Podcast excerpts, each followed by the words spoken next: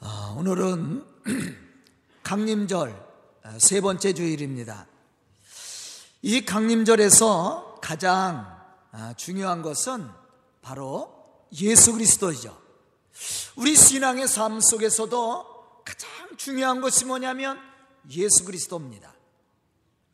그러므로 우리는 이 기간 동안 또한 우리가 신앙생활하는 동안에 우리가 깊이 생각하고 묵상해야 될 것은 예수의 이름이 주는 의미가 무엇인지를 알아야 됩니다. 또 예수의 이름으로 우리에게 주는 축복이 무엇인지도 알아야 되죠. 그리고 예수의 이름 속에 감춰져 있는 축복의 비밀이 무엇인지도 우리가 발견할 수 있어야 됩니다. 본문 20절로부터 21절에 보면 하나님은 요셉을 향해서 이렇게 말씀하고 계십니다. 내 아내 마리아 데려오기를 무서워하지 말라. 그에게 잉태된 자는 성령으로 된 것이라. 아들을 낳으리니 이름을 예수라 하라. 이는 그가 자기 백성을 그들의 죄에서 구원할 자이심이라. 그렇게 말씀을 했어요. 아들을 낳을 건데 예수라라고 하셨어요. 이 예수라는 이름 속에 하나님의 계획도 들어있고 목적도 들어있고 그렇습니다. 또 이 땅에 오신 하나님의 의미가 이 속에 다 들어가 있어요. 예수라는 이름은 우리를 구원할 자라는 뜻이죠. 우리를 죄에서 구원하기, 구원하기 위해서 하나님은 독생자 예수 그리스도를 세상에 보내주셨다라는 거예요. 또 요한복음 3장 17절에 보면 하나님은 예수님을 세상에 보내신 분명한 이유에 대해서 우리에게 말씀해 주고 있습니다. 하나님이 그 아들을 세상에 보내신 것은 세상을 심판하려 하심이 아니요 세상을 구원하려 하심이니라. 예수님께서 세상에 오신 것은 세상을 심판하기 위해서 오신 것이 아니라 세상을 구원하기 위해서 오셨다라고 분명히 말씀해 주고 있습니다. 왜 하나님은 세상에 아들을 보냈으며 이름을 예수라고 하셨는지를 여기서 우리는 발견할 수가 있습니다. 즉, 하나님은 죄로 인해서 영원한 심판을 받고 영원을 영원한 형벌을 받을 수밖에 없었던 우리를 구원하기 위해서 독생자 예수 그리스도를 세상에 보내주셨다라는 사실입니다.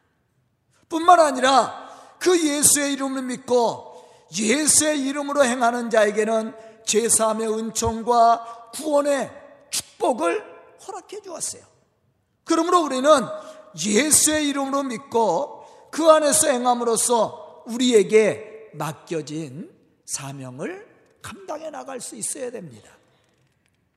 빌보스 2장 9절로부터 11절에 보면 이렇게 말씀하고 있습니다.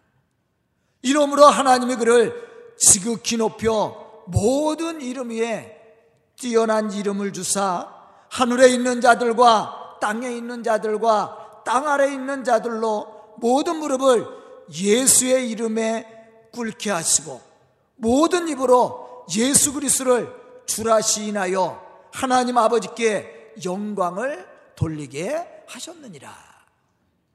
여기서 하나님은 예수의 이름을 부르고 예수가 그리스도심을 믿고 시인하는 사람들에게 하나님의 영광이 나타날 뿐만 아니라 예수의 이름으로 제사함의 은총과 구원을 받게 하심을 우리에게 말씀해 주고 있습니다.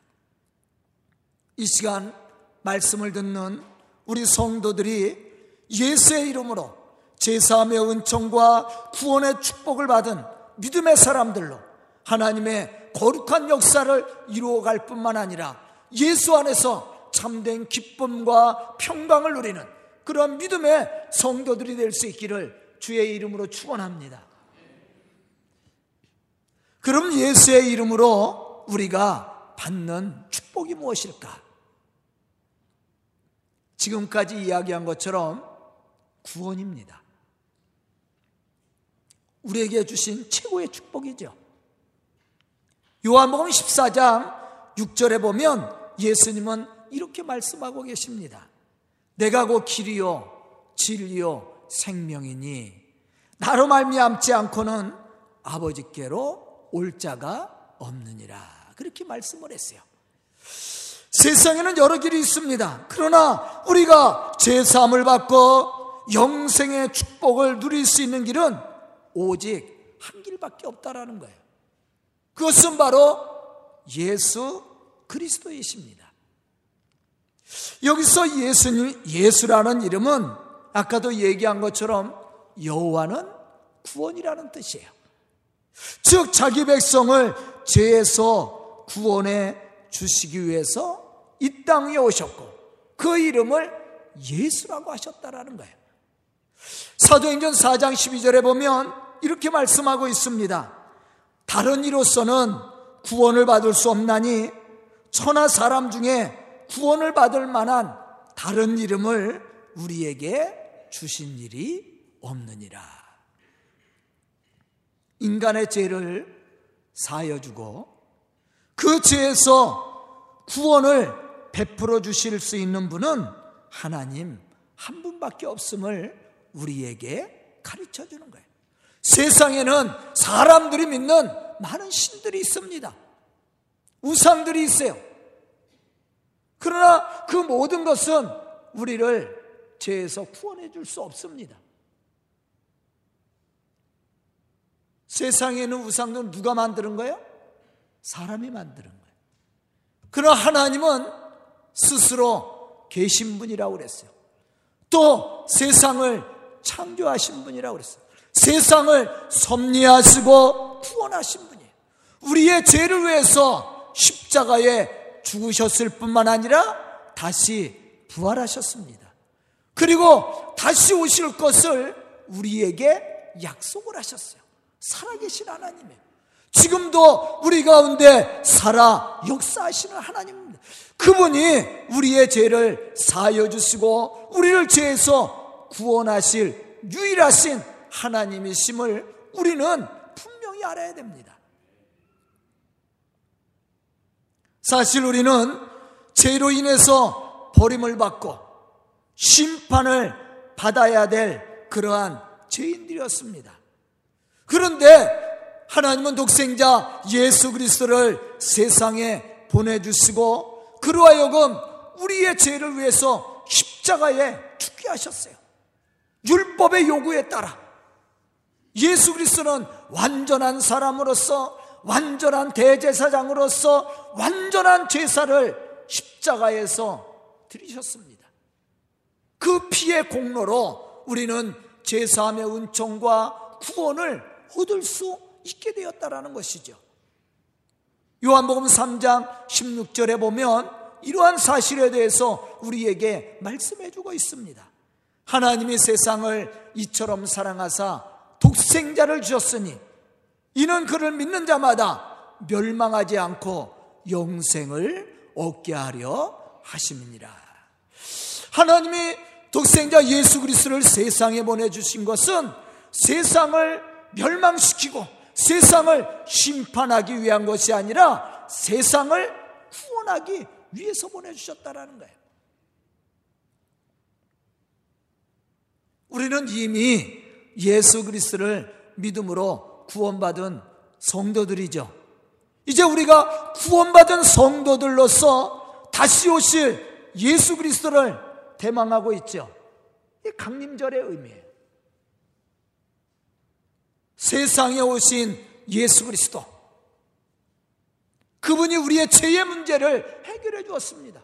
우리는 그 예수 그리스도를 구주로 영접하고 그 안에서 제사함과 구원을 받은 성도들이 되었습니다. 이제 우리가 기다려야 될 것은 다시 오실 예수 그리스도입니다. 그러면 다시 오실 예수님은 세상을 무엇하러 오셔요? 구원하기 위해서 오는 거예요. 여전히. 심판이 아니에요. 물론 믿지 않는 사람들에게는 그날이 심판의 날이 되겠죠. 하지만 믿는 우리들에게는 여전히 구원의 날이에요. 하나님은 독생자 예수 그리스도를 세상에 보내신 이유는 세상을 구원하기 위해서 오셨다라는 거예요.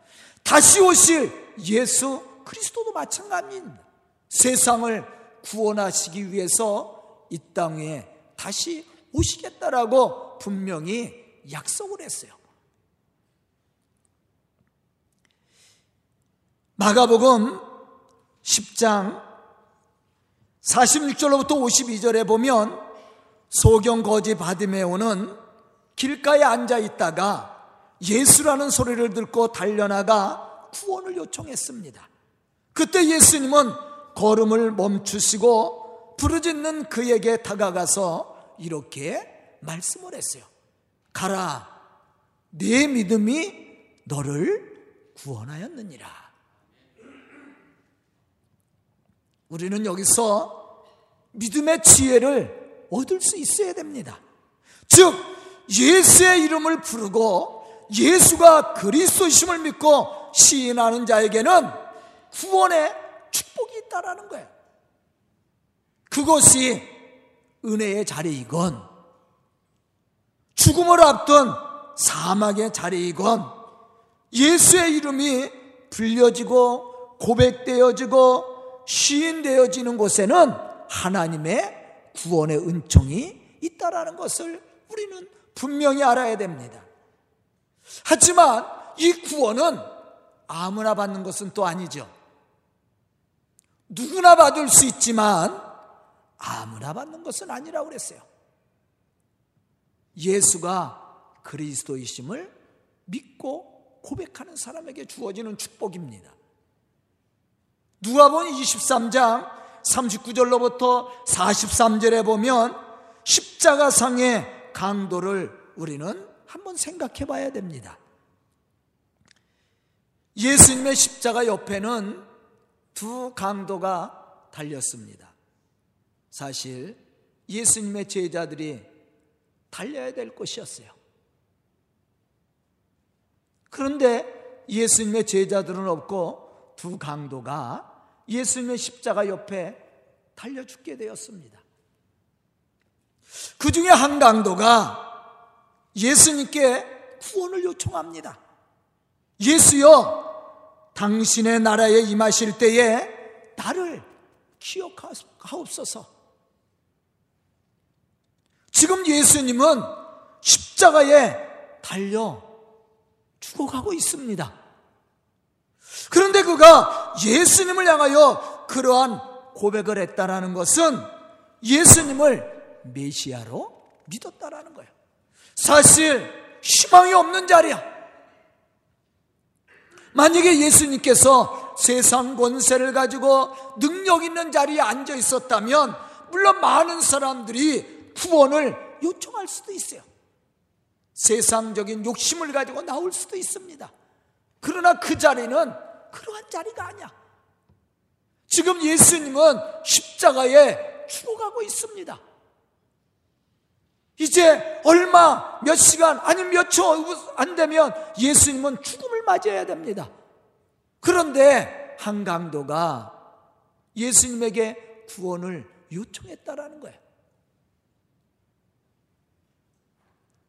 이렇게 믿음으로 그가 고백할 때 예수님은 그 죽어가는 강도를 향해서 분명하게 말씀을 하셨습니다. 내가 진실로 내게 이르노니 오늘 내가 나와 함께 낙원에 있으리라. 얼마나 큰 축복입니까? 구원은 믿음의 사람에게 주어지는 거예요. 그 자리가 은혜의 자리이건 죽음의 자리이든 믿음으로 고백하는 사람들에게 주어지는 것이 바로 구원입니다. 바울은 로마서 10장 9절로부터 10절과 13절에서 이렇게 말하고 있습니다. 내가 만일 내 입으로 예수를 주로 시인하며 또 하나님께서 그를 죽은 자 가운데서 살리신 것을 내 마음에 믿으면 구원을 받으리라. 사람이 마음으로 믿어 의에 이르고 입으로 시인하여 구원에 이르느니라.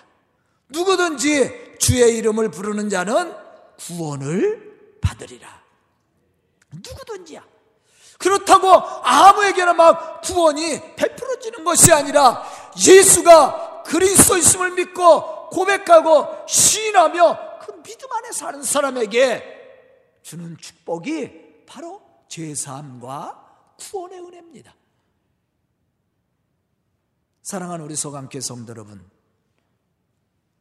예수님의 이름 외에 우리를 구원할 수 있는 이름은 세상에 없습니다. 오직 예수 그리스도만이 우리를 우리의 죄에서 구원하실 수 있으며 우리에게 넘치는 하늘의 축복을 누릴 수 있는 은혜를 베풀어 주실 수 있습니다. 그러므로 이 시간 말씀을 듣는 우리 성도들은 예수 안에서 참된 구원을 누릴 수 있는 믿음의 사람들이 될 수 있기를 주의 이름으로 축원합니다. 뿐만 아니라 우리에게 맡겨 주신 이 복음의 사명을 감당해 나가는 그러한 믿음의 성도들이 다 될 수 있기를 주의 이름으로 축원합니다. 두 번째는 하나님의 자녀가 되는 권세입니다. 요한복음 1장 12절로부터 12절에 보면 이러한 사실을 우리에게 말씀해 주고 있어요. 영접하는 자, 곧 그 이름을 믿는 자들에게는 하나님의 자녀가 되는 권세를 주셨으니 이는 혈통으로나 육적으로나 사람의 뜻으로 나지 아니하고 오직 하나님께로서 난 자들이니라. 예수의 이름을 통하여 우리가 받는 최고의 축복이 무엇이라고 그랬어요? 자녀예요, 자녀. 자녀된 권세를 누린다. 이것은 인간의 혈통으로나 육정으로나 사람의 뜻으로 되는 것이 아니라 오직 하나님께로부터 오는 것임을 우리에게 말씀을 했어요. 즉, 예수의 이름을 믿는 자들에게 주어지는 축복이 자녀된 권세요. 자녀는 어떤 사람이에요? 상속자입니다. 우리는 그 권세를 누려야 돼.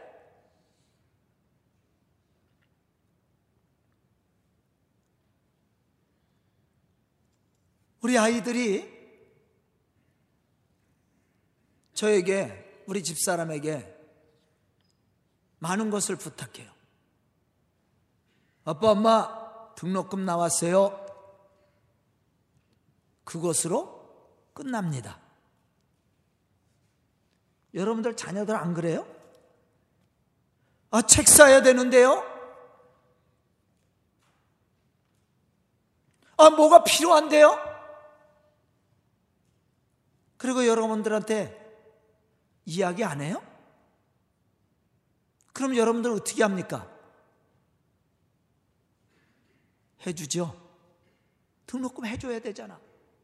아이들은 고민 안 해요. 부모들이 고민하는 거지. 그거 준비하느냐고. 저도 마찬가지야. 그게 자녀입니다. 여러분들 하나님 앞에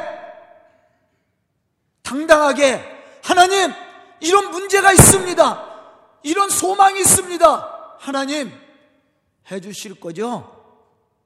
그리고 맡기죠. 여러분들 걱정해요? 걱정하면 자녀된 권세를 못 누리는 거야. 나는 우리 아이들 키우면서요. 쟤네들이 등록금 걱정하고 책 살 거 걱정하고 먹는 거 걱정하고 한 번도 못 봤어. 또 그것이 부모에겐 또 감사야. 옆집 아저씨한테 부탁 안 하는 것만 해도 감사야. 기분 나쁜 일이야. 아, 우리 성도들도 마찬가지 아니에요. 여러분들 우리 교회 성도들 하냐?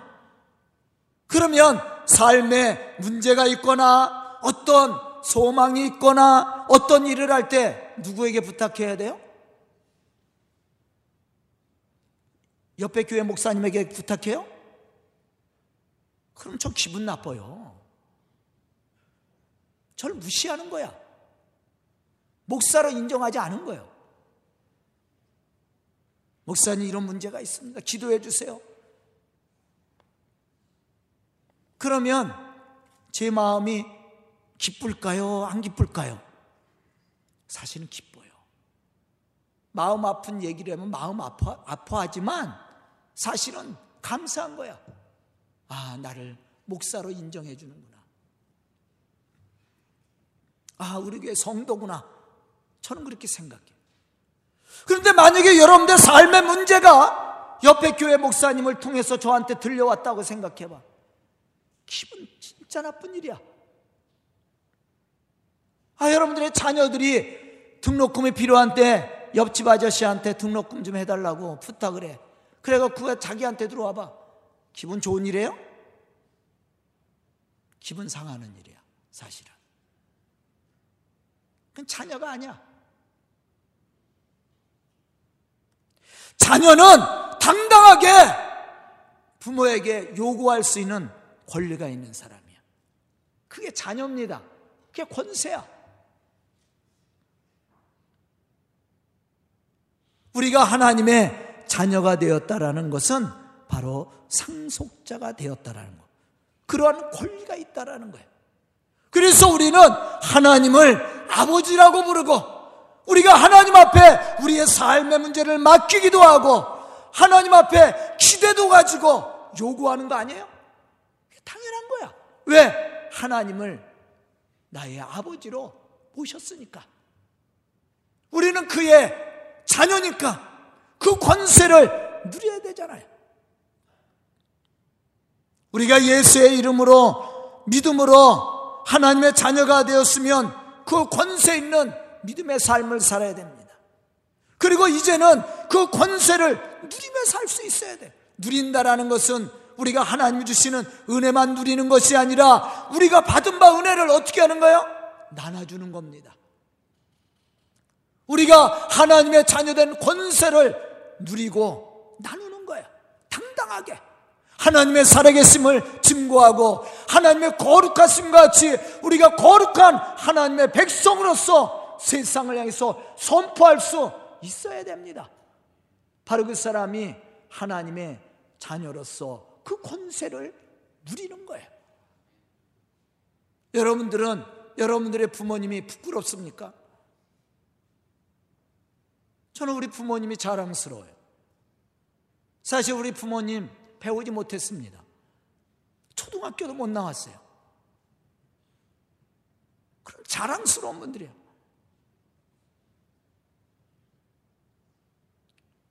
그래도 어딘 내놔도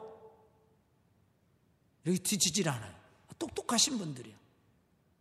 학교는 못 나왔지만 한글도 깨우치고 한문도 배우시고 스스로 공부를 해서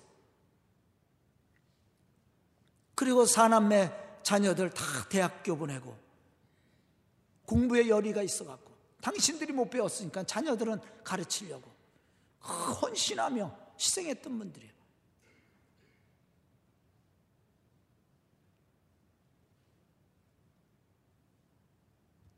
우리도 하나님을 자랑할 수 있어야 되죠. 왜? 그분이 우리의 죄를 사하여 주시고 우리를 대신하여 십자가에 죽으시기까지 우리를 구원하신 분이에요. 그러므로써 우리가 하나님의 거룩하심과 같이 거룩한 삶을 통해 하나님의 살아계심을 당당히 증거할 수 있어야 됩니다. 그것이 자녀된 권세를 누리는 믿음의 사람이에요.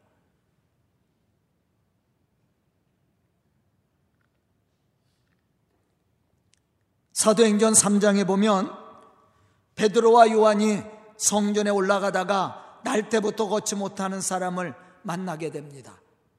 이 사람은 기도하러 성전에 올라오는 사람들에게 구걸하여 먹고 살고 먹고 사는 사람이었습니다.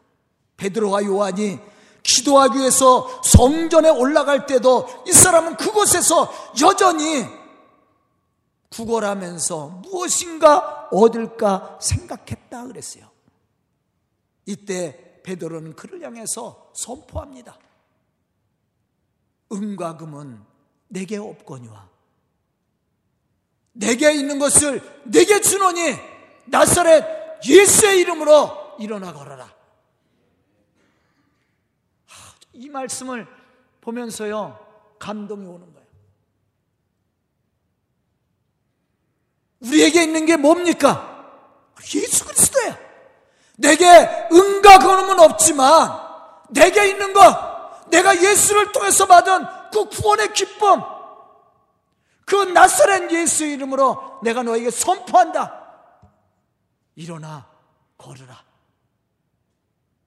그때 이 사람이 다리에 힘을 얻어 일어서기도 하고 걷기도 하고 뛰기도 하며 하나님을 찬양했다고 합니다.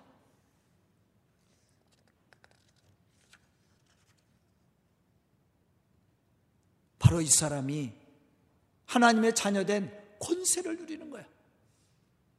내 속에 역사하신 하나님, 나를 구원하시고 축복하신 하나님, 그 위대하심을 찬양하며 선포할 수 있는 사람, 바로 그 사람이 자녀 아니에요?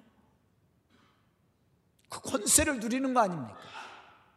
저는 오늘 말씀을 듣는 우리 성도들이 이러한 믿음의 사람으로 하나님의 살아계심을 증거할 수 있기를 주의 이름으로 축복합니다. 세 번째 예수님의 이름으로 기도할 때 응답을 받습니다. 우리가 예수의 이름으로만 구원을 받는 것처럼 우리의 기도도 예수의 이름으로만 받을 수 있다라는 거예요. 요한복음 14장 13절에 보면 예수님께서 십자가에 못 박히시기 전날 밤에 제자들에게 기도에 관해서 말씀을 하셨습니다. 너희가 내 이름으로 무엇이든지 무엇을 구하든지 내가 시행하리니 이는 아버지로 하여금 아들로 말미암아 영광을 받으시게 하려 함이니라. 제가 아까도 얘기했죠. 여러분들이 하나님 앞에 구하면 하나님이 응답해 주셔요. 그것은 곧 하나님이 영광을 받으시는 일이야. 제가 얘기했잖아요. 여러분들의 삶에 문제가 있는데 그 문제를 다른 사람한테 얘기하고 다른 교회 목사님한테 상담을 하고 그 얘기가 저한테 들어오면 제가 기분이 좋을 리가 없죠. 여러분들도 마찬가지일 거야. 자녀들이 어떠한 고민거리가 있는데 부모에게는 얘기하지 않고 다른 부모에게 가서 얘기를 해서 그 얘기가 돌아서 들어오면 기분 좋아요? 기분 나쁜 일이에요, 사실은. 하지만 어렵고 힘든 일이 있거나 좋은 일이 있을 때에도 부모님에게 솔직하게 해서 상담을 하고 또 어떤 구원을 요청했다면 사실은 나에게 짐이 되지만 그것은 부모 입장에서 기분 좋은 일이에요. 그래도 부모로서 내가 부족하지만 자식들이 나를 부모로서 인정해 주는 거 아니에요? 그리고 나를 부모로서 전적으로 의지하고 있지 않습니까? 그만 해도 감사한 일이야. 성도들도 마찬가지. 우리가 예수의 이름으로 구하면 시행하신다라고 그랬어요. 근데 하나님은 그 예수의 이름으로 말미암아 영광을 받으신다라고 그랬어요.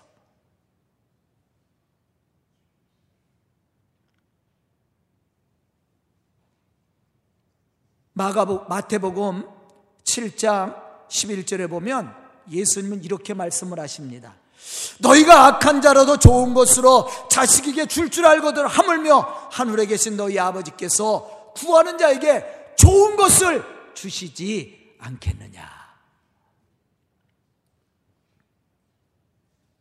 하나님은 우리에게 좋은 걸 주시기를 원해요. 왜? 우리가 자녀니까. 우리 집 사람도요, 좋은 거 있으면 애들 주려고 그래. 제가 조금 더 먹으려면, 아, 그만 먹어.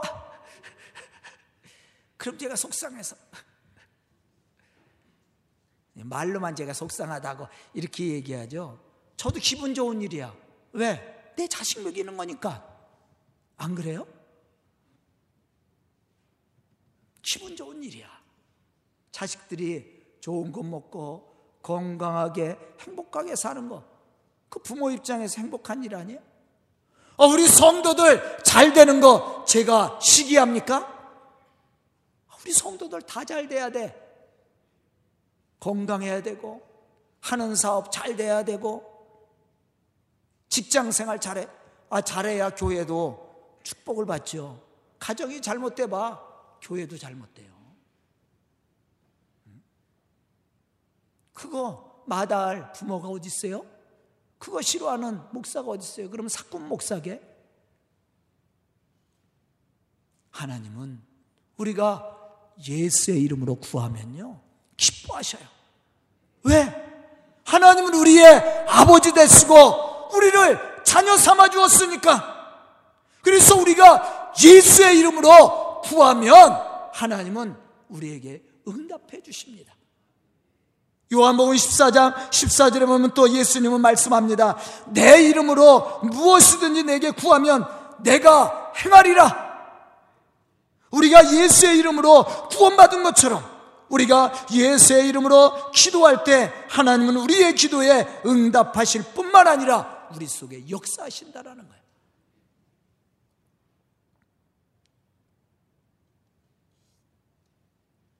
그런데 우리가 얻지 못하는 이유가 어디 있어요? 사실은 야고보서 4장 2절로부터 3절에 보면 구하지 않기 때문에 그래. 또 잘못 구하기 때문에 그래. 욕심껏. 인간의 욕심을 가지고 교만하게. 우리가 하나님 앞에 나갈 때는요, 겸손하게 나가야 돼. 왜냐하면 그분이 우리의 삶의 문제를 해결해 주시는 분 아니에요? 우리 연약한 존재야. 우리의 힘으로는 구원을 받을 수 없는 존재입니다. 하나님 앞에 겸손히 우리가 나가 예수의 이름을 가지고 구할 때 하나님은 우리 속에 역사사 우리를 축복해 주신다라는 거예요. 요한복음 16장 23절로부터 24절에 보면 예수님은 말씀하십니다. 그날에는 너희가 아무것도 내게 묻지 아니하리라. 내가 진실로 진실로 너희에게 이르노니 너희가 무엇이든지 아버지께 구하는 것을 내 이름으로 주시리라. 지금까지는 너희가 내 이름으로 아무것도 구하지 아니하였으나 구하라. 그리하면 받으리니 너희 기쁨이 충만하리라. 우리가 아무리 많은 시간을 기도해도 믿음을 가지고 예수의 이름으로 기도하지 않는다면 우리는 기도 응답을 받을 수가 없습니다. 하지만 우리가 믿음을 가지고 겸손히 예수의 이름으로 기도할 때 하나님은 좋은 것으로 우리에게 충만히 채워주신다라는. 저는 오늘 말씀을 듣는 우리 성도들이 믿음의 사람들이 되어서 예수의 이름으로 구원의 축복을 받고 누릴 뿐만 아니라 예수의 이름으로 자녀된 권세를 누리고 기도 응답을 받고 복음의 역사를 이루어가는 그러한 믿음의 성도들이 다 될 수 있기를 주의 이름으로 축원합니다. 기도드리겠습니다. 은혜로우신 아버지 하나님 감사합니다. 이렇게 귀한 시간 주시고 또 대강절 셋째 주일을 맞이해서 우리 온 성도들이 주님의 오심을 기다리며 믿음으로 말씀으로 준비할 수 있도록 축복하여 주시니 감사합니다.